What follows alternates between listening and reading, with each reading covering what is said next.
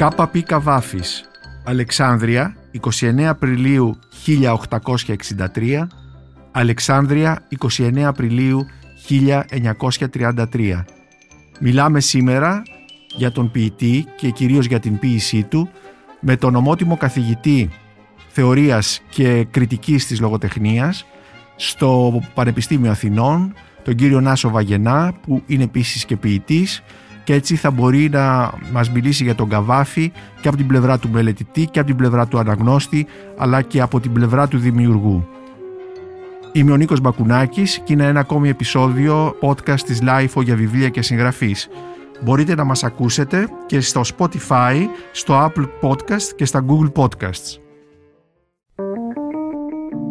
Είναι τα podcast της LIFO. Κύριε Νάσο Βαγενά, αγαπητέ Νάσο, καλημέρα. Σε ευχαριστούμε που είσαι εδώ στο στούντιο της LiFO. Θέλω να πω στους ακροατές μας ότι αν ο ήχος μας ακούγεται κάπως θολός, οφείλεται στο ότι φοράμε μάσκες. Καλημέρα σας. Θα μιλήσουμε για τον Καβάφη και πριν από όλα θα ήθελα να σας κάνω μια ερώτηση που έχει σχέση και με την ε, επικαιρότητα της εποχής, την πανδημία, για την υγεία της ποίησης του Καβάφη. Ο Καβάφης ε, πιστεύω ότι σήμερα υγιένει περισσότερο από, από όσο υγιένε στις περασμένες εποχές. Γιατί η ποίησή του έχει εσωτερικά από μόνη της μέσα εκείνα τα στοιχεία που την καθιστούν διαρκέστερη από ό,τι άλλες ποίησεις διαφορετικής φύσεως. Η ποίηση του Καβάφη είναι μια ποίηση διαφορετικής φύσεως από όλες τις άλλες. Αναφέρομαι την εποχή της εμφάνισής της και της ακμής της ζώντος του Καβάφη.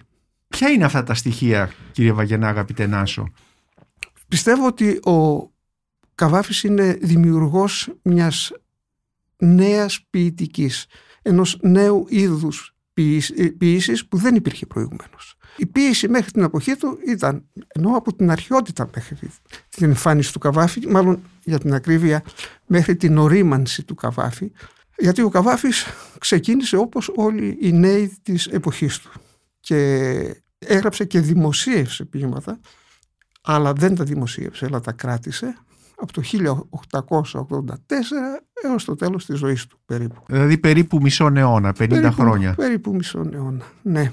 Ξεκινώντας μέσα από τις ποικίλες επιδράσεις του ρομαντισμού, του παρνασισμού και του συμβολισμού της εποχής του επιχειρώντας να εκφραστεί τόσο με τη γλώσσα της καθαρεύουσας των Αθηναίων ρομαντικών όσο και με ένα ιδίωμα απλούστερο αλλά οπωσδήποτε με έντονα στοιχεία της καθαρεύουσας κατόρθωσε σε μεγάλη ηλικία να δημιουργήσει αυτό που ονομάζω ένα νέο είδος ποίησης που δεν υπήρχε προηγουμένως. Η ποίηση προηγουμένως ήταν η επική, δραματική και λυρική. Σε ποια κατηγορία ανήκει η ποίηση του Καβάφη; Αναφέρουμε πάντοτε στην ποίηση του Καβάφη στα καβαφικά ποίηματα, αυτά που ονομάζουμε ποίηματα καβαφικά. Δηλαδή στα ποίηματα εκείνα τα οποία αρχίζουν να εμφανίζονται από την εποχή των 35 περίπου ετών, 30 σποραδικά, για να οδηγηθούν στην πλήρη ανάπτυξη. Δηλαδή γύρω στο 1900. Ναι, δημοσιεύει μερικά από τα ποίηματα του καβαφικού κανόνος, δηλαδή των 134 ποιημάτων, εμφανίζονται και πριν, και το 1897. Και δεν είναι από τα καλύτερά του. Όταν ο Καβάφης με την πάροδο των χρόνων, με πολλές δοκιμές, με απορρίψεις ε, επιδράσεων, κατορθώνει να ανακαλύψει τι είναι αυτό που πηγαίνει καλύτερα στην προσωπική του φωνή, να ανακαλύψει την προσωπική του φωνή, δημιουργεί κάτι που δεν υπήρχε προηγουμένως. Ποιο είναι αυτό; Μία ποίηση η οποία εκφράζεται δια της σκέψεως περισσότερο και λιγότερο με το συνέστημα. Αυτό δεν σημαίνει ότι το συνέστημα δεν πάλεται στα πείματά του, αλλά είναι κρυμμένο με τέτοιο τρόπο που σου δίνει την εντύπωση ότι ο άνθρωπος αυτός σε μια εποχή που βασίλευε ο λυρισμός του Παλαμά και του Σικελιανού εμφανίζεται με μια ποίηση πεζογραφική. Μάλιστα. Δηλαδή ποίηματά του, εάν σε στίχο και πρέπει να πούμε ότι είναι και ανανεωτής του ελληνικού στίχου, της ελληνικής, νεοελληνικής προσοδίας, κατά το ότι είναι ο πρώτος που ο οποίος γράφει σε ελεύθερο στίχο. Για να μιλήσουμε για τη στιχουργία του, γιατί αυτή είναι πολύ Ο Καβάφης ξεκινάει με ποίηματα της κανονικής έμετρης ποίησης, τα παλαιότερά του, για να φτάσει σε ένα είδος ποίησης σε ελευθερωμένο στίχο, δηλαδή σε στίχο έμετρο, αλλά όχι ε, ισοσύλλαβο σε κάθε ποίημα, ο οποίος με την πάροδο των χρόνων περιέχει και ποίηματα σε καθαρά ελεύθερο στίχο, που δεν μπορούν να μετρηθούν μετρικολογικά. Αυτά τα ποίηματα, καθώς βρίσκονται ανάμεσα σε στίχους ελευθερωμένους, δηλαδή όχι ισοσύλλαβους, αλλά έμετρους, δημιουργούν μια αίσθηση καινούρια σε μια εποχή που γράφουν όλοι με μέτρο. Αυτό είναι το ένα. Αναφέρεστε, ε, γράφουν ε, σε αυτοί που γράφουν όλοι, γράφουν όλοι εννοείται τους Έλληνες ποιητές ή μιλάτε σε μια διεθνή κλίμακα; Ως προς την προσοδία μιλάω για τους Έλληνες ποιητές. Τέτοια πράγματα έχουν, συμβαίνουν και στον ευρωπαϊκό και στον αμερικανικό χώρο ήδη ξεκινώντας από τον ε, Walt Whitman. Αλλά ο Στίχος ο ελευθερωμένος υπάρχει και στη γαλλική ποιήση. Και ο ναι. Καβάφη σίγουρα, όχι σίγουρα, βεβαιωμένα τη γνώριζε. γνωρίζει. Δεν είναι όμως τόσο αυτό το θέμα της προσοδίας του, μόνο ότι είναι βασικό στην ποιήση. Είναι ότι η προσοδία του αυτή εκφράζεται με όρους θα έλεγα πεζογραφικούς, όχι λυρικούς. Ο Καβάφης έχει πει προσπαθώντας να προσδιορίσει ποια είναι η φύση της καβαφικής ποιήσης, ότι η ποιήσή του είναι ποιήση δραματική. Ναι, είναι δραματική, γιατί τα, τα σημαντικότερα, τα καβαφικότερα ποίηματά του, και όταν λέω καβαφικότερα εννοώ εκείνα που εμφανίζονται και δημοσιεύονται από τις αρχές του 20ου αιώνα, από το 1904, ας βάλουμε το «Περιμένοντας τους βαρβάρους», βαρβάρους, που δεν είναι από τα καλύτερα ποίηματά του κατά την άποψή μου, αλλά αυτό είναι μια άλλη συζήτηση. Είναι όμως από τα πιο γνωστά, είναι από τα πιο δημοφιλή. Και το πλέον διάσημο και το πλέον ε, ε, επιδραστικό, ναι, ναι, ναι. όπως λένε. Ε, Σήμερα. λοιπόν, είναι ποιήση δραματική, αλλά δραματική είναι και η ποιήση του Έλιοτ. Ωστόσο, η διαφορά στην έκφραση, την ποιητική ανάμεσα στην ποιήση του Καβάφη και στην ποιήση του Έλιοτ είναι τεράστια. Άρα πρέπει να υπάρχει κάποιο άλλο στοιχείο που να λειτουργεί μέσα στο δραματικό στοιχείο της ποίησης του Καβάφη το οποίο να κάνει τη διαφορά από την ποίηση του Έλιοτ ή από την ποίηση του Σεφέρη που είναι και αυτή επίσης ποίηση δραματική, δεν είναι λυρική, μιλάω για την ποίηση από, του Σεφέρη από το μυθιστόρημα και μετά. Το στοιχείο αυτό που είναι και ένα είδος καταλήτη ποιητικού Της προσοδίας του Καβάφη είναι πιστεύω το στοιχείο της ηρωνίας. Ηρωνίας. Τι εννοούμε ηρωνία; Η ηρωνία όπως ξέρουμε όλοι είναι η αντίθεση ανάμεσα στα φαινόμενα και στην πραγματικότητα. Πιστεύουμε ότι η πραγματικότητα έχει όπως νομίζουμε όταν ξαφνικά αντιλαμβανόμαστε ότι είναι τα πράγματα εντελώς διαφορετικά. Όλα τα όρημα, τα καβαφικά, αυτά που δηλώνουν, αποτυπώνουν την φύση αυτό που ονομάζουμε ε, της καβαφικής φωνής είναι ποίηματα ηρωνικά. Δηλαδή δομούνται τόσο ως προς το περιεχόμενο όσο και ως προς την εκφραστική πάνω στην ηρωνία. Ως προς το περιεχόμενο. Καταστάσεις είναι ιστορίες γράφουν τα ποίηματα του Καβάφη είτε από την σύγχρονη του ζωή είτε από την ιστορία.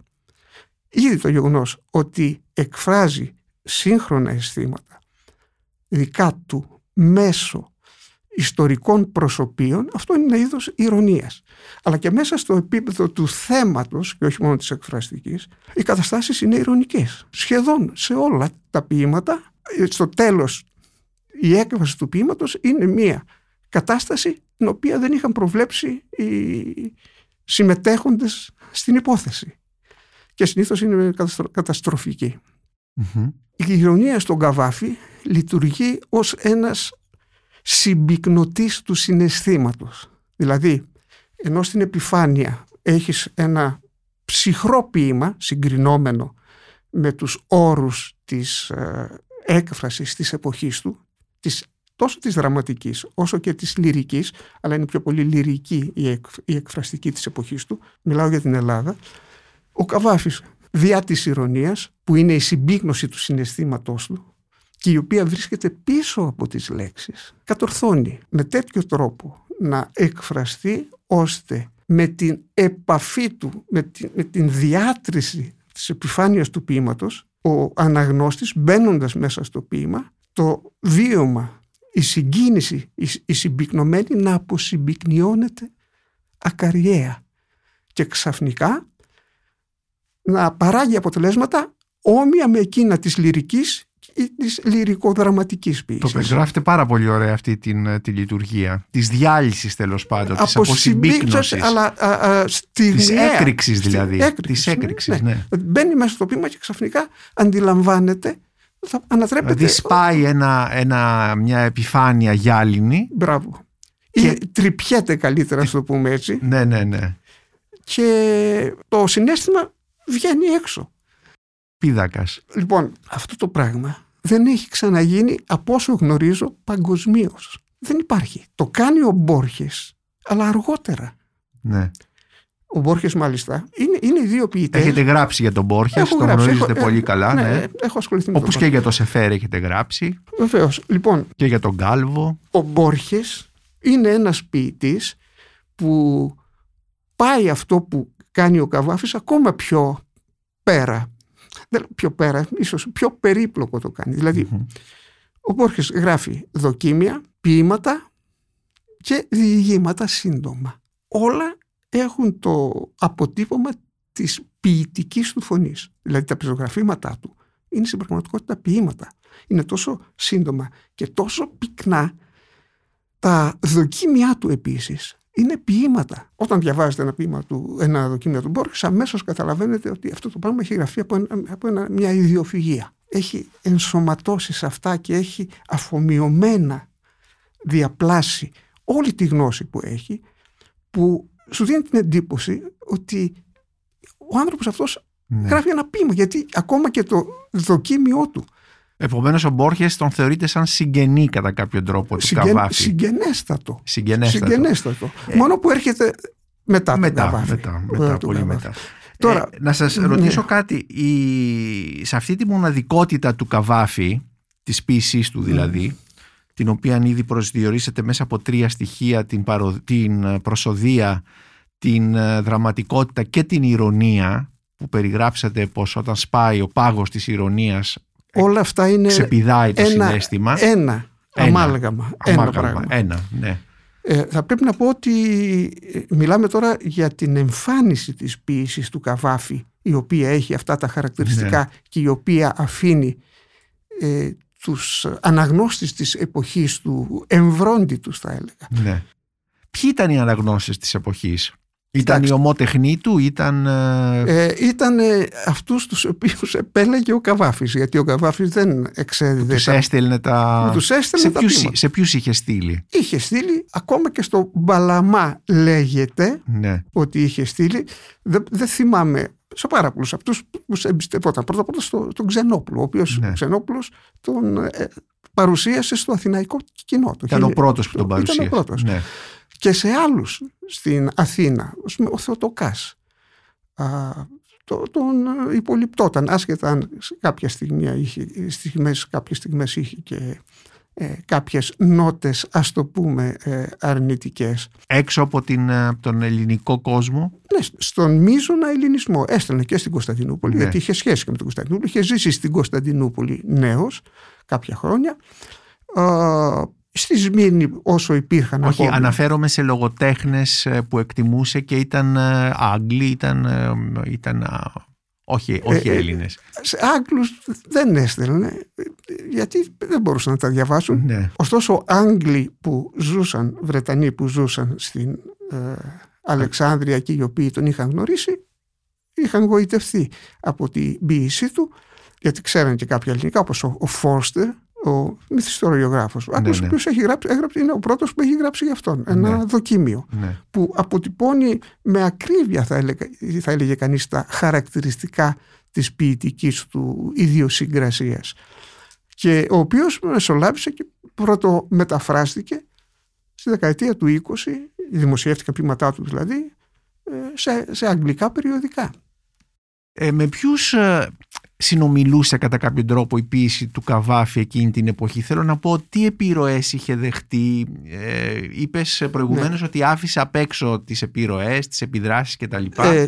τις άφησε απ' έξω, αλλά δύο από τις επιρροές Καταρχήν ε, αναφέρθηκα στις ρομαντικές, τις παρνασικές και τις συμβολικές. Ναι. Τις, τις ρομαντικές τις απέβαλε, τις απέβαλε. πλήρως. Και αν δείτε, γιατί σώσονται και ποίηματα που έχουν βρεθεί στο αρχείο του, που δεν δημοσίευσε, όπως και βέβαια γνωρίζουμε ότι υπάρχουν και ποίηματα που δημοσίευσε και τα οποία αποκήρυξε. Λοιπόν, από τις επιρροές τις αρχικές επεξεργάστηκε κυρίως τις παρνασικές, δηλαδή ε, ποίηματα με αρχαίο θέμα, κατά κάποιο τρόπο διακοσμητικά, αισθητιστικά και το, συμβολικό. Θα έλεγα ότι το συμβολικό στοιχείο στην πίστη του Καβάφιου είναι και το ασθενέστερο με την έννοια ότι δηλώνει φανερά την έννοια του συμβολισμού και όχι τόσο κρυπτικά όσο άλλα ποίηματά του, τα καλύτερά του ποίηματα. Η δημιουργία του πάντως σε μια φάση της δημιουργίας συμπίπτει με τη λεγόμενη περίοδο της παρακμής, τον decadence, τον decadence ας πούμε, ακριβώς, η γαλλική ναι. και τα λοιπά, ναι. ο Ισμάνς, ο Όσκαρ Βάιτ. Ναι.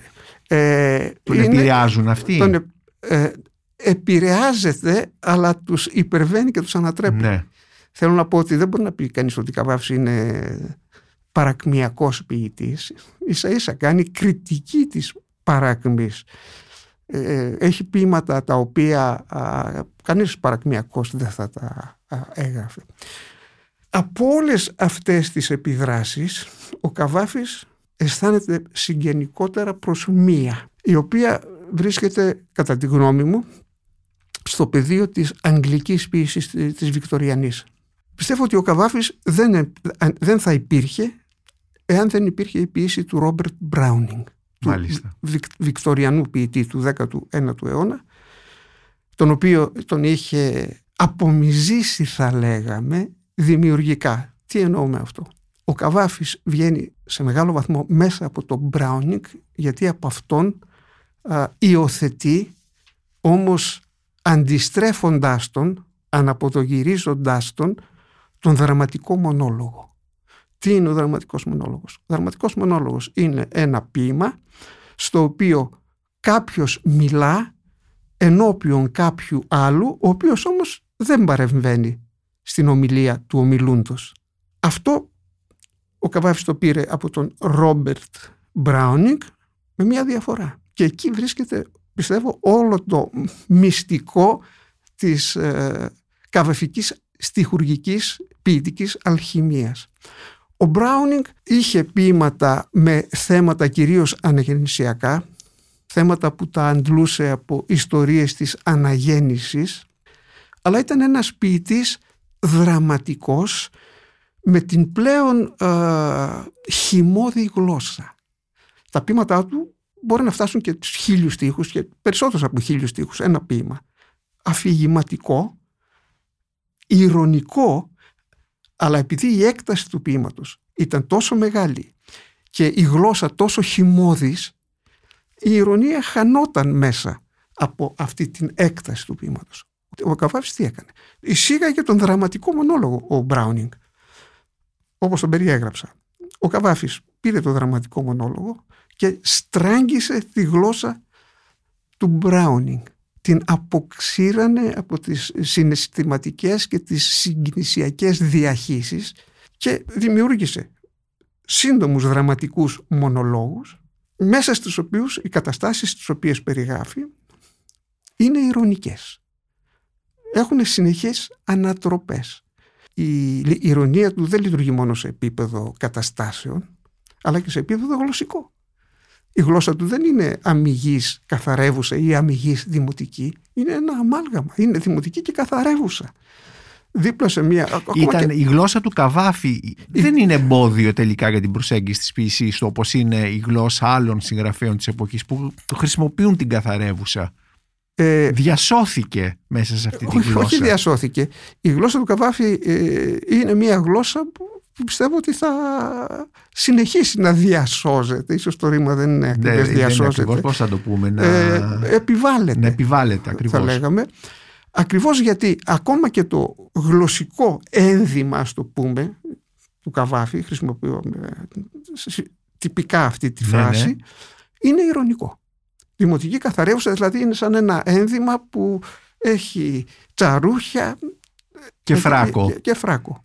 Ναι. Αλλά είναι πολύ ταιριασμένο και πάει πάρα πολύ με την, ε, αυτό το ηρωνικό ε, μείγμα, το γλωσσικό πάει πάρα πολύ και συγχωνεύεται με την ηρωνία των καταστάσεων. Χρησιμοποιεί επομένως τη γλώσσα όχι μόνο σαν μια έκφραση, αλλά είναι και στοιχείο της ε, μ, Δεν είναι έκφραση. Ε, ε, Ναι. ε, ε, Γίνεται μια συγχώνευση, Συγχώνευση. των σημενωμένων με τα σημενόμενα, τα οποία από μόνα τους είναι διαφορετικά από τα σημαίνοντα και τα σημενόμενα της ποίησης της εποχής του και από όσο ξέρω τουλάχιστον δεν εμφανίζονται σε καμία ποίηση προηγούμενων εποχών, όχι μόνο ελληνική και ξένων. Ε, Από την άποψη αυτή ο Καβάφης είναι δημιουργικός ενός νέου είδους ποιητικού που θα, θα το ονομάζαμε ηρωνική ποίηση. δηλαδή ηρωνική έχουμε, ποίηση.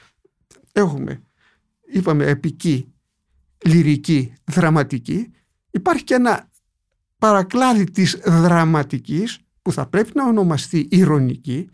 Γιατί, Γιατί σε κανέναν άλλον δραματικό ποιητή δεν εμφανίζεται αυτού του είδους η έκφραση.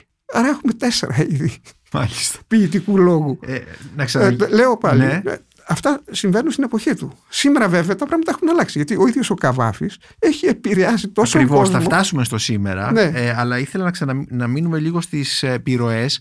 Εκτός από τον αναφερθήκατε, αναφέρθηκε στο Browning, ε, στο βικτεριανό ποιητή ε, Robert Browning, ε, είχε δεχτεί επιρροές από άλλα είδη τέχνης, ας πούμε από ζωγραφική, από... Όχι, κοιτάξτε, αυτά είναι οι επιρροές που δέχεται κάθε ζωγράφος. Ναι. Ο Κάθε- Καβάφης ε, δύο είναι. Οι πυλώνες πάνω στους οποίους, κατά την άποψή μου, πατάει ο Καβάφης για να δημιουργήσει αυτό που δημιούργησε. Το ένα είναι ο Μπράουνινγκ και κάνει αυτό που είπαμε ότι κάνει. Ναι, τον Στίβι. Το Στίβι και αναποδογυρίζει το, το μοντέλο του δραματικού μενο- μονολόγου. Ναι. Ο άλλος είναι ο Γκίμπον. Ο Ε- Εδουάρδος Γίβον. Ο Γίβονας. Ε, ναι, το- Ναι. και το έργο είναι το περίφημο η παρακμή και η πτώση της Ρωμαϊκής Αυτοκρατορίας. Αυτοκρατορίες. Λοιπόν, πολλά από τα θέματα των ποιημάτων του Καβάφη, από τα ιστορικά θέματα, έχουν αντιληφθεί από τον Γκίμπον. Από- Ας το λέμε εξελινισμένο από τον Γίβονα. Αυτό το- Γίβον και Browning λοιπόν. Γίβον, γι- ναι, ο, ο Γίβον, ο Γκίμπον, ας το λέμε Γκίμπον. Ναι. λοιπόν, ε, Γίβον ε, λεγόταν το 19ο αιώνα και μέχρι τις Με αρχές του δύο 20ου. β αν δεν απατώμε. Ναι, ναι, ναι. ναι. Δύο β και ωμέγα. Και, και ωμέγα. Ο Γίβον του Γίβονος. Ναι. Αλλά τώρα σήμερα τον λέμε ο Γκίμπον. Λοιπόν, αυτό το εξάτομο βιβλίο που έχει τον τίτλο Decline and Fall of the Roman Empire και ουσιαστικά μιλάει για την βυζαντινή παρακμή είναι ένα αριστούργημα λογοτεχνικής γραφής. Είναι τέτοια η... είναι τόσο σπιθυροβόλο το πνεύμα του Γίβονα α, τέτοια η ηρωνία που υπάρχει μέσα τέτοιες οι καταστάσεις που επιλέγει να περιγράψει και να- για να εικονογραφήσει την παρακμή της Βυζαντινής Αυτοκρατορίας ουσιαστικά είναι η ιστορία της Βυζαντινής Αυτοκρατορίας όπως την βλέπει ένας Βικτοριανός της εποχής εκείνης που τη βλέπει ως μια εποχή παρακμής που ο Καβάφης την είχε απορροφήσει όλη την τη διάβαζε και το βλέπουμε μέσα στα ποίηματά του. Λόγω χάρη, ας πάρουμε το ποίημα «Μεγάλη συνοδεία εξ, εξ ιερέων και λαϊκών». Αυτό είναι ένα ποίημα το οποίο περιγράφει το πώς δέχθηκαν οι κάτοικοι μιας πόλης της Μικράς Ασίας τον θάνατο του Ιουλιανού, ο οποίος προσπαθούσε να τους επιβάλλει, χριστιανούς σε αυτούς, να επαναφέρει την αρχαία θρησκεία. Και περιγράφει μια λιτανία που κάνουν οι χριστιανοί και ο- το ποίημα έχει τίτλο «A long procession of priests and laymen». Ε, με συγχωρείτε, ε, Long procession of ε, ο, ο priests. τίτλος είναι «Μεγάλη συνοδεία εξιερέων και λαϊκών». Η φράση υπάρχει μέσα στην περιγραφή του, του Gibbon. Λέει «A long procession of priests and laymen».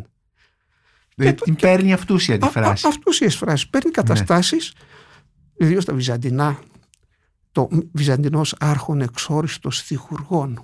Πιστεύω ότι τα καλύτερα ποίηματα του Καβάφη είναι τα ιστορικά, για την ακρίβεια τα ιστορικοφανή, Γιατί δι' αυτόν περιγράφει τα προσωπικά του συναισθήματα και αναφέρουμε ακόμα και στα ιστορικά, τα ερωτικά του ποίηματα. Τα καλύτερα ερωτικά του ποίηματα είναι τα αρχαιόθερμα, δεν είναι τα, κατά την άποψή μου, τα περιγράφοντα την σύγχρονη εποχή Αλεξάνδρεια του 1904 μέρες του 1908 κτλ. Στη δική σου ποιητική ευαισθησία και μαστορική ποια είναι τα ποίηματα του Καβάφη; Αυτά είναι που μετράνε περισσότερο αυτά τα ιστορικά; Δεν θα τα ονόμαζα δεν, είναι, δεν είναι ιστορικά. Η ιστορία είναι ένα πρόσχημα για να σχολιάσει καταστάσεις διαχρονικές ε, Επομένως, η λειτουργία της ηρωνίας που μας έλεγες προηγουμένως. Ναι, ναι, ναι, ναι, Αλλά η, λειτουργία της ηρωνίας, όπως είπα, δεν παράγεται μόνο δια της ε, καταφυγής σε ιστορίες αρχαιόθεμες, αλλά και για αυτό που συμβαίνει μέσα σε αυτές τις ιστορίες. Ναι. Ας πούμε, ας πάρουμε το ποίημα που μιλάει για τον Νέρονα, η διορία του Νέρονος ο οποίος σε ηλικία 30 χρονών πηγαίνει στο μαντίο των Δελφών το οποίο του λέει να φοβάται το 73ο έτος. Α, λέει, τι ωραία. Αυτό με, τα τρία χρόνια να ζούσε κανείς στην εποχή εκείνη ήταν... Σαν να ζει σήμερα 120. Ε, ακριβώς. και ο Νέρον πλέον ενθουσιασμένος επιδίδεται σε αγώνες, σε ειδονές, ζει έναν βίο ας το πούμε ε, έκδοτο αυτά ο Νέρον αλλά στην Ισπανία ο Γάλβας γέρον 73 ετών κρυφά το στράτευμα του γύμναζε. Ο Γάλβας είναι αυτός που ανέτρεψε σε νεαρή ηλικία τον Νέρονα. Λοιπόν αυτό είναι ένα ποίημα καθαρά ηρωνικό. Και δηλώνει ακριβώς τι μπορεί να συμβεί στον καθένα. Να σε ρωτήσω κάτι τώρα, ναι, Νάσο ε, η, ο σεξουαλικός προσανατολισμός του Καβάφη, η ομοφιλοφιλία του, ναι. ε, πώς μπαίνει μέσα στην ποιητική του τέχνη ας πούμε, υπάρχει, γιατί σε ρωτάω αυτό γιατί σήμερα ε, υπάρχει ένα κομμάτι της κριτικής που διαβάζει τον Καβάφη ναι, ως γκέι η, τα, τα ναι, λεγόμενα ναι, ναι. queer studies που διαβάζουν τον Καβάφη αποκλειστικά μέσα από αυτή την ε, οπτική, οπτική ναι. ναι, πιστεύω ότι κάνουν λάθος και δεν το λέω μόνο εγώ το λένε και ποιητές ε, δεδηλωμένα ομοφιλόφιλοι. Αναφέρομαι στον ε, ε, David Mendelssohn. Daniel, ε, τον Daniel Mendelssohn. Ναι, ναι, ναι. Daniel Mendelssohn. Ναι. Οπωσδήποτε ο, ο ερωτισμός του Καβάφη επέδρασε σε αυτό που ονομάζω, ονομάζουμε μπορεί να ονομαστεί ηρωνική έκφραση. Γιατί, Γιατί ε, το ερωτικό του ιδίωμα, το ονομάσουμε έτσι, την εποχή του εκείνη ήταν ε, κάτι το ε, απεχθές. Καταδικαστέο. Κατα, ναι. Ήταν και ποινικό σε ορισμένες νομοθεσίες, ήταν ποινικό, ποινικό αδίκημα. αδίκημα ναι, έγκλημα. λοιπόν, έτσι στα ερωτικά του ποίηματα προσπαθούσε να βρει έναν τρόπο να εκφραστεί κρυφίως μέχρι τη στιγμή που πλέον απελευθερώθηκε και γράφει καθαρά ομοφιλοφιλικά. Πότε είναι αυτή η στιγμή; Αυτά, αυτή είναι από το 1913 και μετά. Και συμβαίνει κάτι που απελευθερώνεται ή ε, έχει σχέση με την ορίμανση και με την πρόοδο ε, της ποιησής του; Εγώ πιστεύω δεν έχει καμία σχέση με τα ήθη της εποχής. Η γνώση του του, του αρχαίου κόσμου και των ηθών του αρχαίου κόσμου τον έκανε να αισθάνεται ότι θα έρθει μια εποχή, όχι πολύ μακρινή, που αυτά τα πράγματα δεν θα λειτουργούν κρυφά. Άλλωστε ο ίδιος λέει ότι εγώ είμαι ποιητής του μέλλοντος και δεν αναφέρεται αυτό μόνο στο είδος της έκφρασης που γράφει αλλά και στο περιεχόμενο, ακόμα και πιστεύω και στα ερωτικά. Πιστεύω ότι είναι λάθος να νομίζουμε ότι ο Καβάφης πρέπει να ειδωθεί αποκλειστικά μέσα από το ομοφιλοφιλικό μέσα από το queer ναι, ναι. πρίσμα. Είναι ναι. λάθος. Γιατί ο Καβάφης είναι πολύ περισσότερο από αυτό. Αυτό είναι ένα μέρος μόνο. Ο Καβάφης είναι ένας βαθύς στοχαστής των ανθρωπίνων πραγμάτων, καταλαβαίνει τον κόσμο και τη λειτουργία του καλύτερα από πολλούς άλλους ποιητές και καταφεύγει στην ποίηση ως μόνη καταφυγή για αυτόν, όχι ως queer, αλλά ως άνθρωπο. Πιστεύω ότι έχει δώσει και έναν πολύ κέριο ορισμό, όχι ένα πολύ κέριο, το μόνο ορισμό της ποίησης σε ένα ποίημά του. Ποιος είναι αυτός; Το Εμιλιανός Μονάη, ένα ποίημα που έχει τον τίτλο του Εμιλιανού Μονάη. Ναι, ενώ ποιος είναι ο ορισμός. Το ποίημα αυτό που λέει ότι το γύρασμα του σώματος και της μορφής μας είναι πληγή από φοβερό μαχαίρι. Δεν έχω εγκαρτέρηση καμιά. Ισέ προστρέχω τέχνη της ποιήσεως που ξέρεις κάπως από φάρμακα νάρκης του άλκους του άλγους δοκιμές εν φαντασία και λόγο. Είναι πληγή από φοβερό μα, μαχαίρι, σε προστρέχω τέχνη της ποιήσεως που ξέρεις κάπως πως, πως ε, απαλύνει η πληγή, κάπως έτσι. Ναι. Αυτό, αυτό είναι το νόημα της ποιήσης. αυτό είναι το περιεχόμενο. Είναι το η αματική λοιπόν. Είναι η αματική, αλλά η αματική προς στιγμή. Ναι. Κάπως. Κάπως. Και όχι πλήρως. Α, ουσιαστικά τι λέει ο Καβάφης. Ότι το μοναδικό θέμα της ποιήσης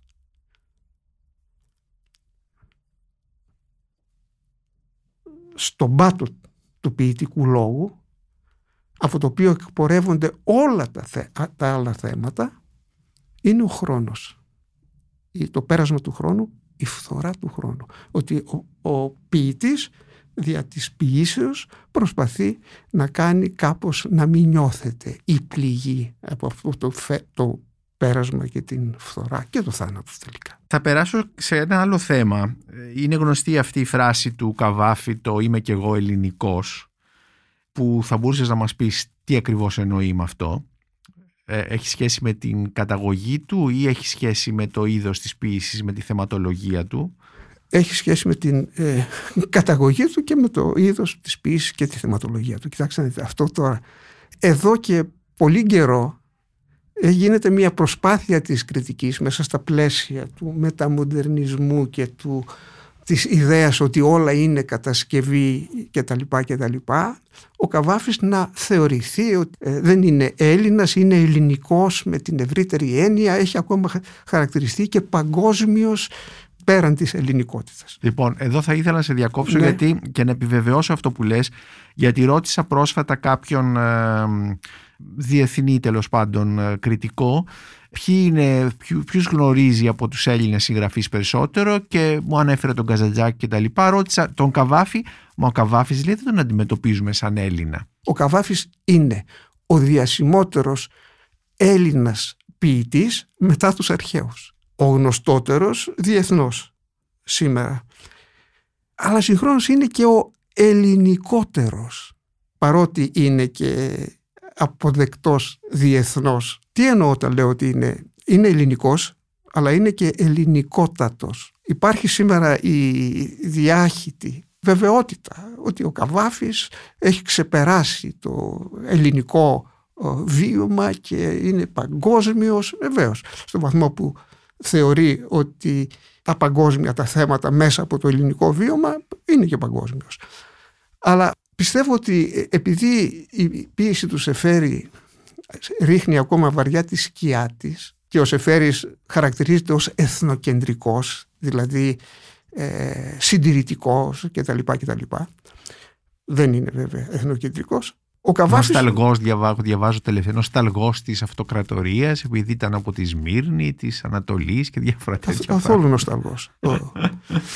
Για να εκτοπιστεί η σκιά του σε φέρει αναδεικνύονται κάποιοι αντιεθνοκεντρικοί ποιητές, ανάμεσα στους οποίους και ο Καριωτάκης ο οποίος ήταν ελληνοκεντρικότατος ο Καριωτάκης ήταν ε, βασιλικός. Έχει γράψει ποίηματα για τον Κωνσταντίνο και να πάρουμε την ε, Αγία Σοφιά.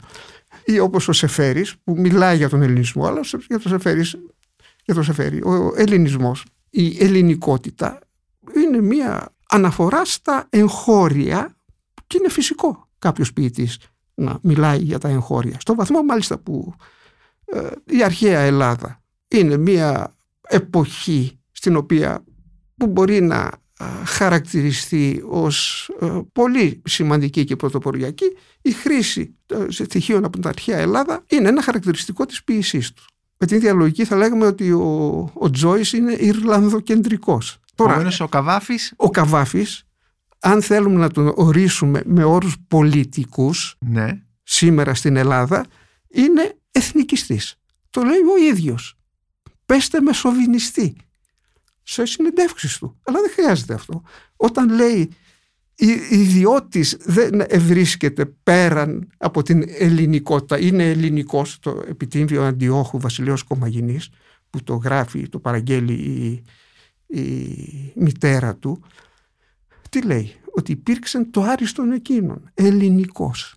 Ιδιώτης δεν βρίσκεται στον κόσμο τίμιοτέρα, δηλαδή πολυτιμότερη, το τίμιο στο χρησιμοποιείται με την έννοια του πολύτιμος, εις τους θεούς βρίσκονται τα πέραν. Αν αυτό δεν είναι αποθέωση της ελληνικότητας, τότε τι είναι; Προσπαθούν να πούνε ότι ηρωνικά το λέει ο Καβάφης αυτό. Ηρωνικά. Το ποίημα στα 200 π.Χ. που μιλάει για τους Έλληνες, για τους τεταμένες επικράτειες, είναι εθνικιστής ο Καβάφης. Αυτό όμως δεν έχει σχέση με την ποιήση. Εδώ φτάσαμε σήμερα να θεωρούμε τον εθνικισμό ως στοιχείο λογοτεχνικής κριτικής αρνητικό. Αν το ποίημα είναι καλό, ένα από τα ωραιότερα ποίηματα που έχω διαβάσει είναι του Κοτζιούλα, ένας ύμνος στο Κομμουνιστικό Κόμμα, εγώ δεν έχω ναι. καμία σχέση με το Κομμουνιστικό Κόμμα, που περιγράφει την κηδεία του Σιάντου, του ενός Γενικού Γραμματέα του Κομμουνιστικού Κόμματος 1947, ο οποίος ήταν ένα σήμα του ανθρωπάκι, ο Σιάντος, και τον περιγράφει ως γίγαντα. Αν ξέρεις τα ρεάλια του ποίηματος, θα λες τι κάνει αυτός δεν σε ενδιαφέρουν. Είναι τόσο ωραίο το ποίημα. Είναι ένας κατάλογος προσερχομένων στην κηδεία του Σιάντου. Επαγγέλματα και μάλιστα είναι ανανέωση του ποιητικού καταλόγου. Ο Θουδού Φραγκόπουλος έχει γράψει ένα ποίημα το 1967 ύμνος στους εφέδρους του Αλκαζάρ. Έναν ύμνο φασιστικό. Έναν ύμνο για τους εφέδρους, τους αξιωματικούς του Αλκαζάρ και τους στρατιώτες οι οποίοι υπερασπίζονταν το φρούριο του Αλκαζάρ από τις επιθέσεις των δημοκρατικών κατά τη διάρκεια του Ισπανικού εμφυλίου πολέμου. Και τους εξυμνεί για τον ηρωισμό τους, ιτηθήκατε εσείς και είναι άλλοι ήρωες, ενώ εσείς είστε... Ε, επομένως, Νάσο, η ποιότητα ε, ενός ποίηματος ε, κατά κάποιο τρόπο αμβλύνει ή εξαφανίζει την ιδεολογία του ποίηματος; Η πραγματική ποίηση επιφέρει την υπέρβαση της ιδεολογίας.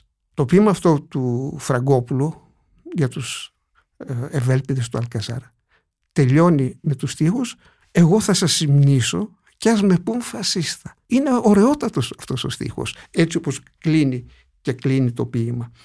Λοιπόν, δεν έχω καμία ε, συμπάθεια προς το φασιστικό καθεστώς ναι. αλλά αυτό δεν με εμποδίζει να θεωρήσω το ποίημα αυτό και μάλιστα με τον τρόπο που εκφέρεται σε τετράστιχες στροφές χωρίς ρήμα, σε ελεύθερο στίχο ένα υπέροχο ποίημα. Ο Φραγκόπουλος δεν είναι κανένας σπουδαίος ποιητής ούτε, ο, καλά, ο, ο, ο Κοντζούλας είναι πολύ καλύτερος από τον Φραγκόπουλο αλλά αυτά τα δύο ποίηματα, το ένα κομμουνιστικό και το άλλο φιλοφασιστικό μπορείς να τα απολαύσεις Ακριβώς γιατί το βίωμα των δύο ποιητών εκφράζεται με τέτοιο τρόπο που σε πείθει ότι είναι γνήσιο. Και η έκφραση Φαντάζομαι ότι θα ξενήσει όμως η άποψή σου για τον εθνικιστή Καβάφη. Ε, δεν πειράζει όμως. Ε, έτσι, μα, μα δεν το λέω εγώ, δεν είναι ναι. άποψη αυτό. Ναι, δεν είναι άποψη. Αυτό που μας λες τώρα όσοι το ακούσουν. Ε, ε, αλλά... Καταρχήν ο, ο Καβάφης είναι ο παδός πιστεύει στην συνέχεια του ελληνισμού. Μιλάει για την ιστορία μας, για τις τρεις περιόδους την αρχαία, τη βυζαντινή και την νεότερη. Είναι η ιστορία μας. Είναι, η ιστορία μας έχει μια ιστορική συνέχεια. Ναι. Ούτε καν πολιτισμική. Αλλά το πολιτισμικό εννοείται. εννοείται. Μιλάμε για ιστορική. Μιλάμε για αυτοσυνειδησία Αυτό. των ομιλούντων την ελληνική ως Ελλήνων και για το Βυζάντιο, ολόκληρο το Βυζάντιο. Είναι αδιάσπαστη η ιστορική συνέχεια κατά τον Καβάφη. Το λέει ο ίδιος. Αυτό κάνει την ποίησή του επειδή έχει ε, εθνικιστικό αν θέλετε στοιχείο, έτσι το ονομάζουν σήμερα. Εγώ δεν πιστεύω στην ιστορική συνέχεια του ελληνισμού, πιστεύω όμως στην πολιτιστική συνέχεια. Που κυρίως και στη γλωσσική βέβαια. Είναι, ναι, που είναι ένα στοιχείο που, της... η, ναι, η βάση της είναι η γλωσσική. Η γλωσσική. Είναι, υπάρχει πολιτισμική συνέχεια. Ο νέος ελληνισμός, κατά τη δική μου άποψη, ε, δική μου άποψη κατά την άποψη του το σημαντικότερου μελετητή της συνέχειας, μάλλον της διαμόρφωσης του νέου ελληνισμού, είναι το Σβορώνου αρχίζει μετά από το 2004 αφού προηγουμένως έχουν κάποια πρώτα ε, φανερώματα εκδηλωθεί, αλλά από το 2004 σιγά σιγά, λέει ο Ζωπορώνος, όλο και περισσότερο άνθρωποι ομιλούντες την ελληνική γλώσσα στις ε, περιοχές του ευρύτερου χώρου της Μεσογείου διαμορφώνουν μια συνείδηση ότι εμείς είμαστε νεοέλληνες. Ποια είναι, ποιο είναι το στοιχείο αυτό, ότι έχουμε κάποια συγγένεια με τους αρχαίους.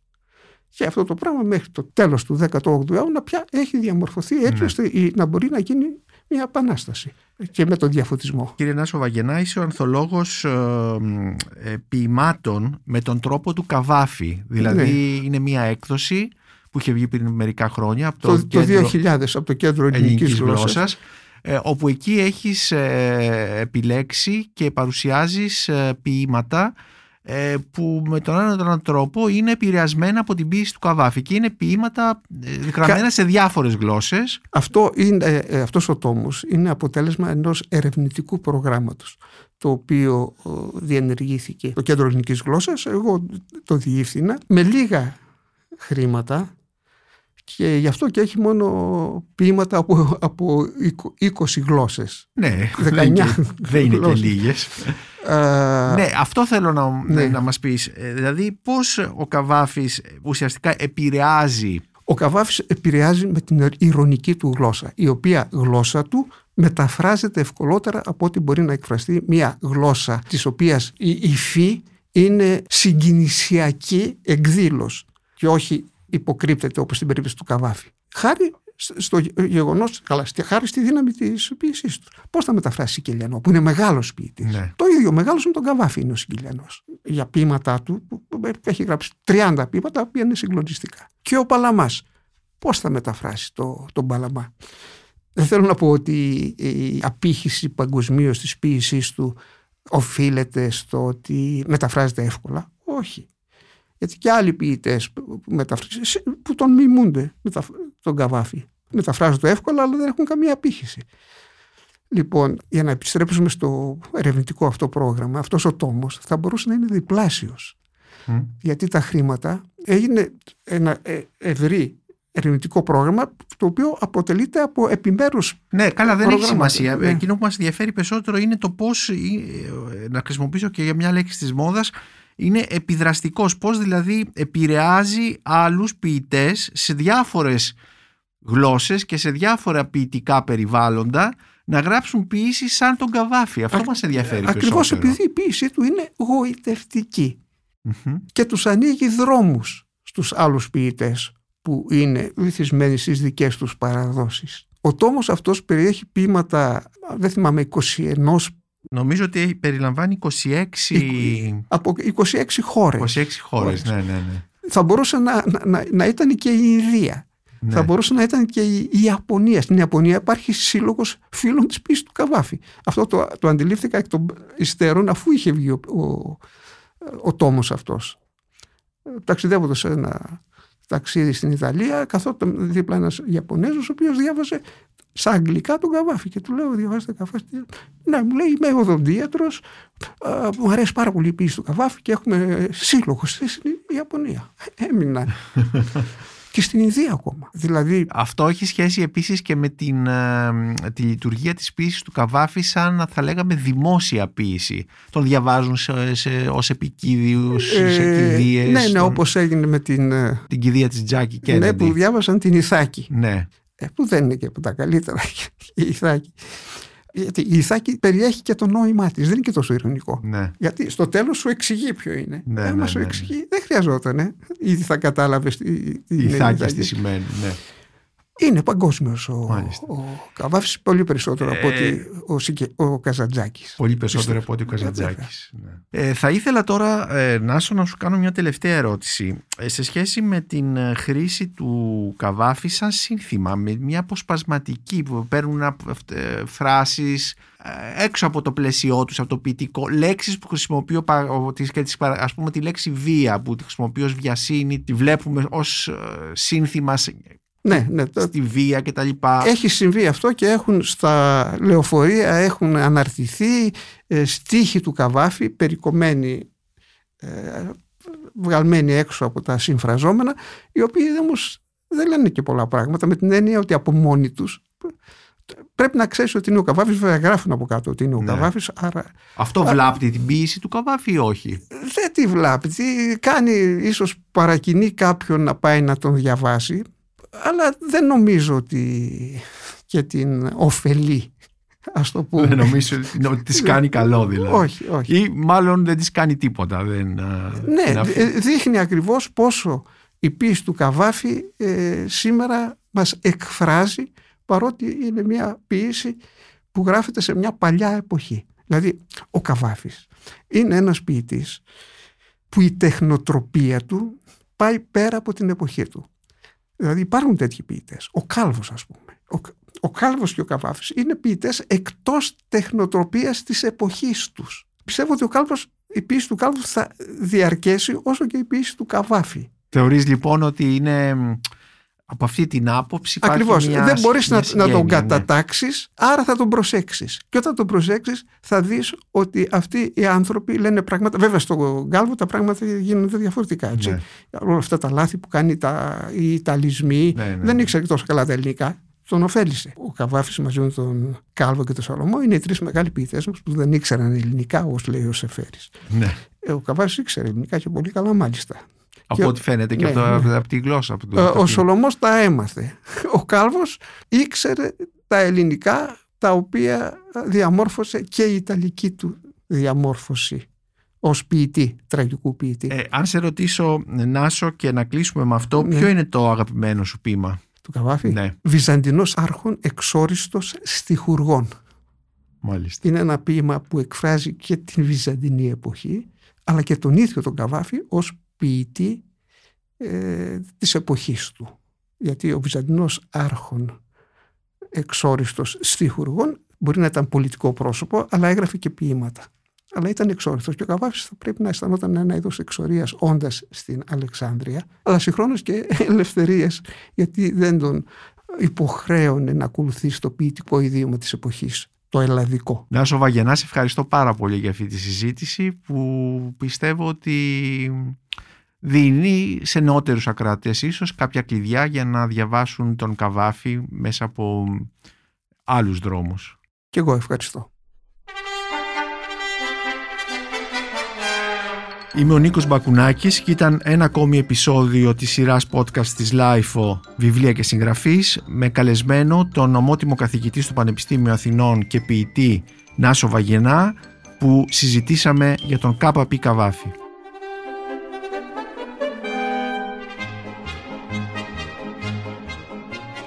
Τα podcast της LIFO ανανεώνονται καθημερινά και τα ακούτε μέσα από το LIFO.gr ή τις εφαρμογές της Apple, του Spotify ή της Google. Κάντε subscribe πατώντας πάνω στα αντίστοιχα εικονίδια για να μην χάνετε κανένα επεισόδιο. Είναι τα podcast της Λάιφο.